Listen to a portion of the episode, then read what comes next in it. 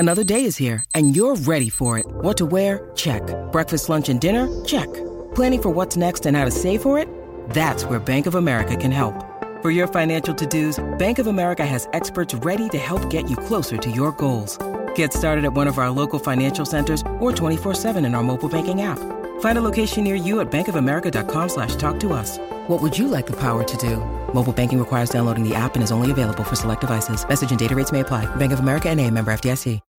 When you need mealtime inspiration, it's worth shopping Kroger, where you'll find over thirty thousand mouthwatering choices that excite your inner foodie. And no matter what tasty choice you make, you'll enjoy our everyday low prices, plus extra ways to save, like digital coupons worth over six hundred dollars each week. You can also save up to one dollar off per gallon at the pump with fuel points. More savings and more inspiring flavors make shopping Kroger worth it every time.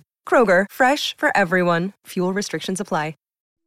Following is the legend of when death fell from the sky. Many, many years ago, in a remote past, when the fifth generation of mankind inhabited Earth and had been flourishing for thousands of years, it seemed the universe had decided that their time was up. She was in her room, anxious and fearful, her mind racing as to what might happen in the night to come. Those left would eventually refer to it as the watering time. It would start at three a.m., and it had been happening regularly for over a week's time. As she gazed out the window, she noticed everybody else was doing the same. Everybody, excluding her father. There was an overall fear among the population, even though the majority of them had rudimentarily modified their homes to avoid absorbing the water. These, coupled with stoutly built barriers surrounding the homes, made them look like a fortress. In the end, those labeled conspiranoids were right, and their low-frequency scanners could pick up what was causing the issue with the irrigation. They were pinging multiple points out in the darkness, and some even within their crops.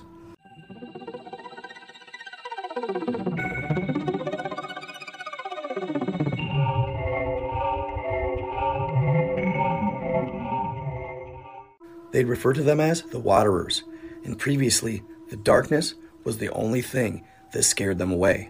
The waterings had become a worldwide thing, and everybody was locked inside from one to five a.m., while the waterers, with their eerie gait, lurked throughout their crops and around their homes. The watering started about twelve days ago, and aside from the potent rain and the odd creatures walking about, it had caused a deep psychosis among the population. Many referred to it as a collective psychosis, as it was affecting the entirety of society. It was causing people to do things they would never normally do, such as commit crimes, unalivings taking place throughout what once were peaceful communities. What made it worse is it was becoming harder and harder to distinguish what was real and what was on the news. The outlets told them they were just hallucinations and that they were unfounded and unsubstantiated claims. But Amara refused to believe that the events of the last twelve days were just a hallucination in her mind. She knew better. Something wasn't right, especially when she started to see normally healthy people get very, very sick. She observed that these rains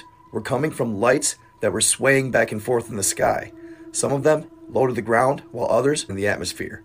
She noticed the ones in the sky seemed to be orchestrated, that they moved in a way that was planned out and executed. The news from the beginning of the day to the end was talking about how the important leaders in the centered regions were having meetings as to what to do about it. Why was nobody acting, she thought? Why wasn't the military doing anything about it, or even observing what they could possibly be? It seemed as though everybody was convinced of the idea that it was a natural process, that it was something Earth did every so many thousand years.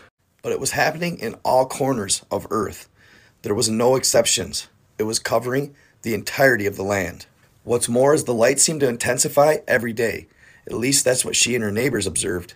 But nobody seemed to rebel against it.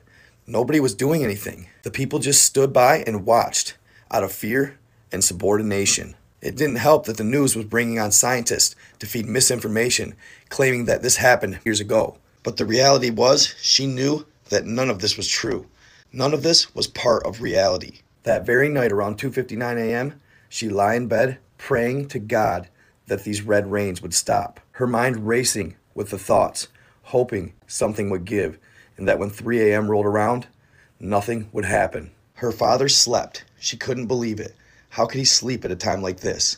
But she realized that's the power of the media. That's the power of indoctrination.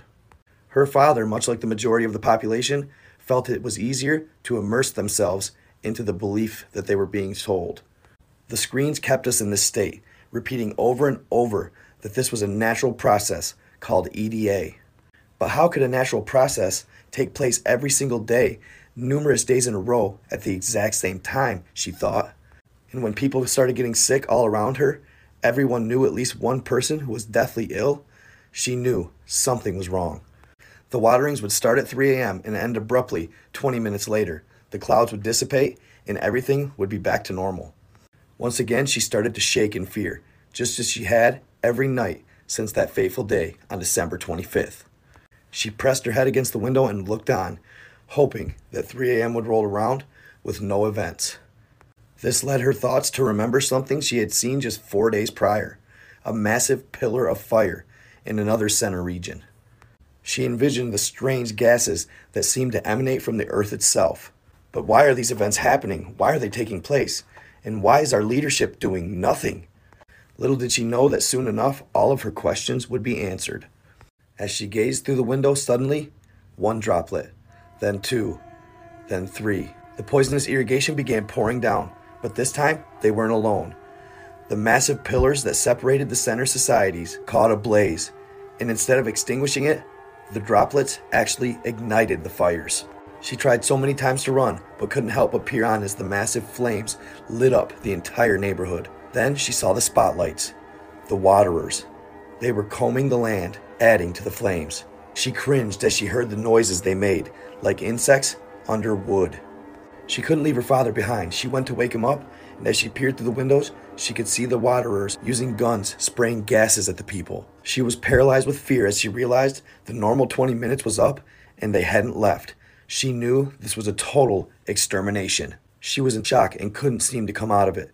But finally, she did. She yelled for her father as somebody began banging on her door. Suddenly, everything around her was going in slow motion. She was dragging her dad out of bed as the regulators kicked in the door. They started spraying the toxic gases everywhere. She was able to get a mask on her father. Her father woke from his slumber in a daze, not knowing what was going on. She was able to retrieve her mask and slip it on. Then she shut the door and told them to be quiet. Sirens and alarms wailed outside. Then suddenly, explosions started taking place. What could those be, she thought? But it quickly left as she realized the real danger was right behind her door. But as she peered outside, she noticed other shadows accompanied the waterers. Giant shadows. She signaled to her father to peer out the window so he could observe what she was looking at. Could it be their prayers have been answered? The Patagones, she thought. The giants were fighting to defend human land. They lived in the distant south, always far away from humanity, but always observing. She couldn't believe that they were there with them, fighting a battle that seemed doomed from the start. The two beings shot out of the house, emanating a loud call, warning others of the impending danger. She looked on in awe as the giants, one by one, tore apart the waterers. Though a dominating force, some of them did fall to the gases, and the blue rays shot out of the weapons the waterers carried. But many still were dominating the waterers, knocking them down with immense force. The sheer strength and ability of these giants were like nothing she had ever seen. Amara opened the door with a little hope. After she and her dad got out, they joined the giants. They were gathering humans to help them in the fight. They ran with all their energy to another column with a tiled roof. There was no longer rain, but they kept on their masks for the gases. Her father was one hundred fifty-six at the time, but still limber as a forty-year-old in our years. She could hear her dad slip and fall in the mud that was produced from the rains just previously. She turned around and his mask had adjusted. As he was trying to put it back on and get up, she made her way towards him, but a giant reached out his massive arm and stopped her. Instead, he pushed her onto the next column as she peered at her dad in desperation.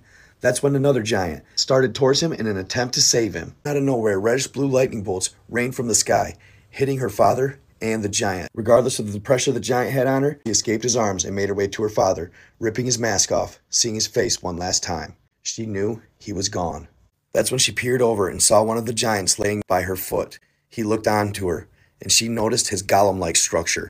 That's when he signaled to the heavens that you'll see him again someday. But it wouldn't be that night. The giant ripped her away from her father and took her with the rest of the group. The giants formed a protective shield around them and fought the waterers as they attempted to break the circle and take out the last of the humans. Their red rays fell from the sky, but a force field seemed to protect them that the giants' technology produced. After a while, they slowed down and started to walk, giants in every direction protecting them. As dawn approached and the sun rose, they saw that the gases had dissipated, and the sky was now clear. The giants in front then raised up their hands for them to stop, as they cleared a path for them to walk through.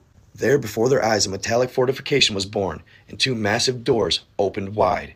They couldn't believe their eyes. They didn't know where they were going, but they knew they didn't want to be on these inhospitable lands any longer. As they entered, at first it was dark, but quickly they noticed the crystalline like limestone walls, smooth to the touch. She noticed blue points of light throughout the upper portion of the cavern. As they all gathered in, the blue lights moved and formed together and built a beautiful, massive tree. She observed as its roots grew into the ground, as if it was alive at that moment. The branches shot up and up, higher than the eye could see. It was more beautiful than anything she had ever seen. They all stood there in shock when a robotic deep voice told them they should enter.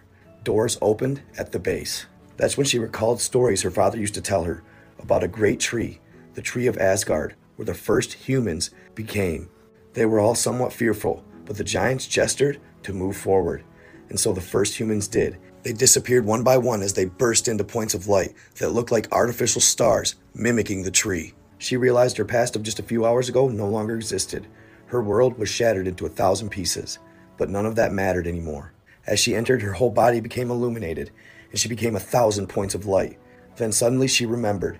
She had no pain, no suffering, no hunger, only elated happiness. She could observe everything. It was just as her father told her. They were at the gates of Asgard, and as they walked among other humans on those stone roads, they were greeted by other humans. These other people greeted them with a smile, almost as if they knew their suffering. Amara understood then that another life was about to begin.